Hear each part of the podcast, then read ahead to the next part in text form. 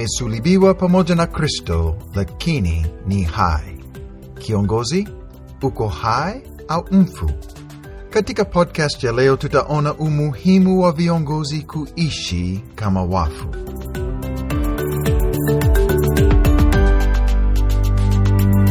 Sisi tulio viongozi wa kiroho mara nyingi huathiriwa na sauti za watu waliotuzunguka. Tukisikia watu wakitusifu, tunachangamka na kufurahi. Twajisikia kwamba tunaongoza vizuri na bila shaka Mungu amependezwa. Lakini hatari ipo. Mara nyingi shetani anatumia sifa na maneno matamu kutoka kwa wengine ili kutujazi kiburi, na kiongozi ambaye hutembea kifua mbele akijivuna si kiongozi mwaminifu, na huenda ataanguka kwa sababu ya kiburi chake. Au kinyume, tunaposikiliza sauti za watu wakilalamika juu ya uongozi wetu, mara nyingi shetani hutumia sauti zao ili kutushusha moyo, au sio? Hata kama ni mtu mmoja au watu ambao hakika si watu wa rohoni, malalamiko juu ya uongozi wetu hutuumiza sana na kutujaza mashaka na hofu juu ya huduma. Na mara nyingi ni manunguniko hayo ambayo adui wetu hutumia ili kutuondoa katika uongozi na katika huduma njema tuliyopewa na Bwana. Sauti za sifa na sauti za malalamiko hufuatana na kiongozi yeyote siku zote. Lakini Biblia inasema nini juu ya sauti zile? Katika Wagalatia mlango wa pili mstari wa ishirini tunaamriwa kuishi kama wafu. Paulo alisema, nimesulibiwa pamoja na Kristo, lakini ni hai, wala si mimi tena, bali Kristo yu hai ndani yangu na uhai nilio nao sasa katika mwili ninao katika imani ya mwana wa Mungu ambaye alinipenda akajitoa nafsi yake kwa ajili yangu. Kama wafuasi wa Yesu Kristo, sisi tunapaswa kuishi kama watu waliosulibiwa. Ndiyo, tu hai katika mwili, lakini uhai wetu ni kwa sababu ya Kristo anayeishi ndani yetu na hivyo hatuishi kwa ajili ya nafsi zetu tukitafuta mapenzi yetu, bali twaishi kwa ajili ya Bwana Yesu. Na haswa sisi kama viongozi tunapaswa kuishi kama wafu, tukisikiliza sauti moja tu, ile itokayo kwa Bwana. Kiongozi, usisikilize sana sauti za watu wanapokusifu au kukulaani. Usitie maanani sana maneno ya sifa kutoka kwa watu. Usiamini uongo kwamba wewe ni mtu bora na kiongozi wa ajabu na unastahili sifa. Si kweli. Sisi sote ni watu tunaostahili hukumu na mauti, bali kwa neema yake Mungu tumekombolewa.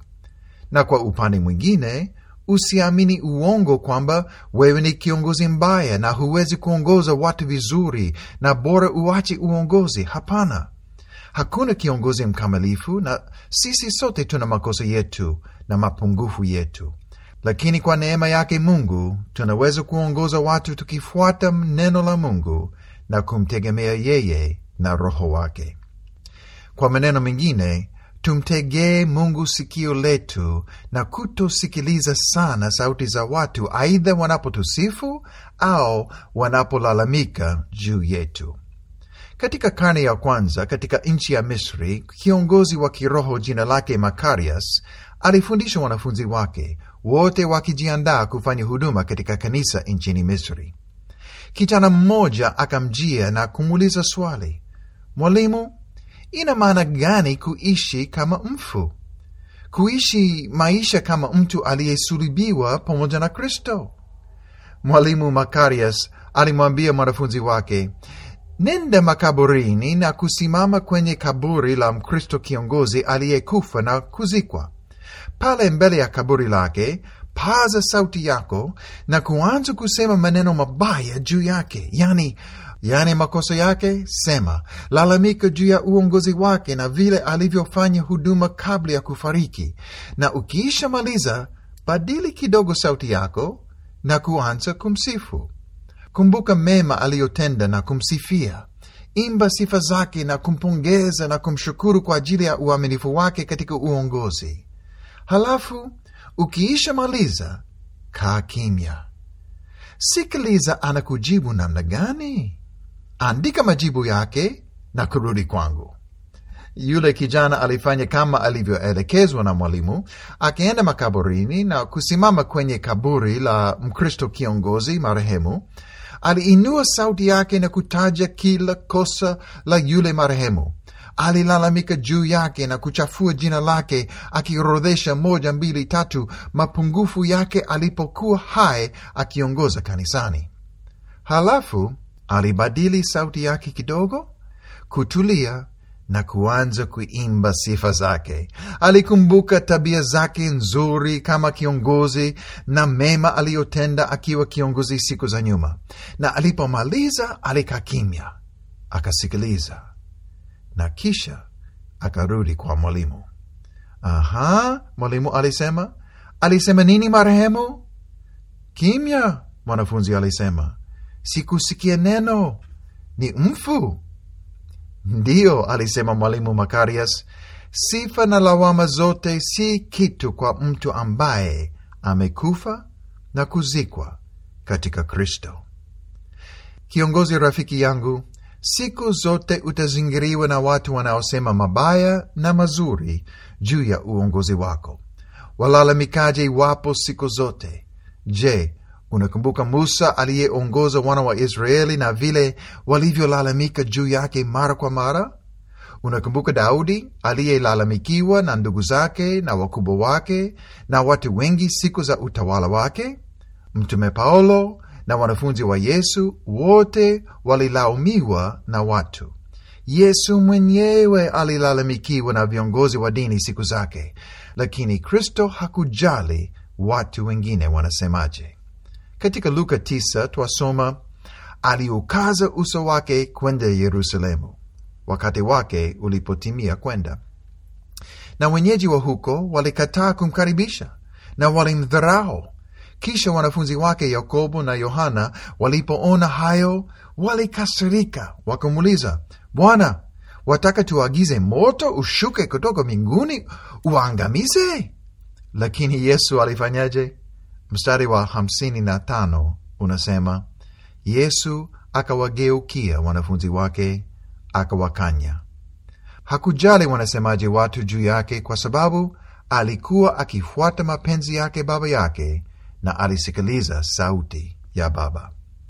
Na kama vile walalamikaji wapo siku zote, vilevile vile kuna watu ambao wataimba sifa zako upate kichwa kikubwa, lakini usisikilize sana sauti zao. Kaza uso wako kufanya mapenzi ya Baba na uishi kama mfu asiyesikia sana sauti za watu, bali kusikiliza sana sauti ya Bwana Yesu. Napenda kumaliza podcast ya leo kwa kuwakumbusha neno la Mungu linasemaje juu ya swala hili. Wagalatia moja kumi. Maana sasa je, ni wanadamu ninaowashawishi au Mungu? Au nataka kuwapendeza wanadamu? Kama ningekuwa hata sasa na wapendeza wanadamu, singekuwa mtumwa wa Kristo. Wathesalonike mlango wa pili mstari wa nne. Bali kama vile tulivyopata kibali kwa Mungu tuwekewe amana Injili, ndivyo tunenavyo, si kama wapendezao wanadamu, bali wampendezao Mungu anayetupima mioyo yetu. Katika Wakolosai mlango wa tatu mstari wa ishirini na tatu tunasoma lolote mfanyalo lifanyeni kwa moyo kama kwa Bwana, wala si kwa wanadamu. Yohana tano arobaini na nne. Mwawezaje kuamini nyinyi mnaopokeana utukufu nyinyi kwa nyinyi, na utukufu ule utokao kwa Mungu aliye wa pekee hamutafuti? Katika Isaya 51 mstari wa saba tunasoma Nisikilizeni nyinyi mjuao haki, watu ambao mioyoni mwenu mna sheria yangu. Msiogope matukano ya watu, wala msifadhaike kwa sababu ya dhihaka zao. Ndugu na dada, viongozi wa kiroho, Biblia inaongea wazi na sisi. Sauti za watu za sifa na za lawama tusiathiriwe sana nazo. bali tumtegee masikio yetu Bwana Yesu aliye kiongozi wetu, mfalme wetu na mtawala wa maisha yetu siku zote. Pengine sauti za watu tayari zimekukatisha tamaa. Ujipe moyo, ya muhimu ni sauti ya Bwana anasemaje juu yako. Labda umeanza kujivuna kwa sababu sauti za watu umetia maanani sana. Omba Bwana akusamehe na utubu juu ya kiburi, ili usikie sauti ya Bwana siku zote. Tuishi kama wafu, wafu juu ya sauti za watu, lakini watu hai juu ya sauti ya Roho wa Mungu aliye ndani yetu. Mpaka wakati ujao, Bwana awe pamoja nawe na akutie moyo na nguvu katika uongozi wako.